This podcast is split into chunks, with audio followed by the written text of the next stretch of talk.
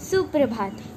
जीवन जितना सजता है माँ बाप के प्यार से, उतना ही महकता है गुरु के आशीर्वाद से। अपनी आत्मा के अंतकरण से मैं रूहानी बेरी अपने सभी सम्माननीय शिक्षकों के ओर अपना आभार प्रकट करती हूँ और कहना चाहती हूँ ध्यान मूल्यम गुरु मूर्ति पूज्य मूल्यम गुरु पदम मंत्र मूल्यम गुरु वाक्यम मोक्ष मूल्यम गुरु कृपा आदरणीय शिक्षक गणों अपना स्नेहिल आशीर्वाद एवं अनुकंपा सदैव हम सब पर बनाए रखें। धन्यवाद।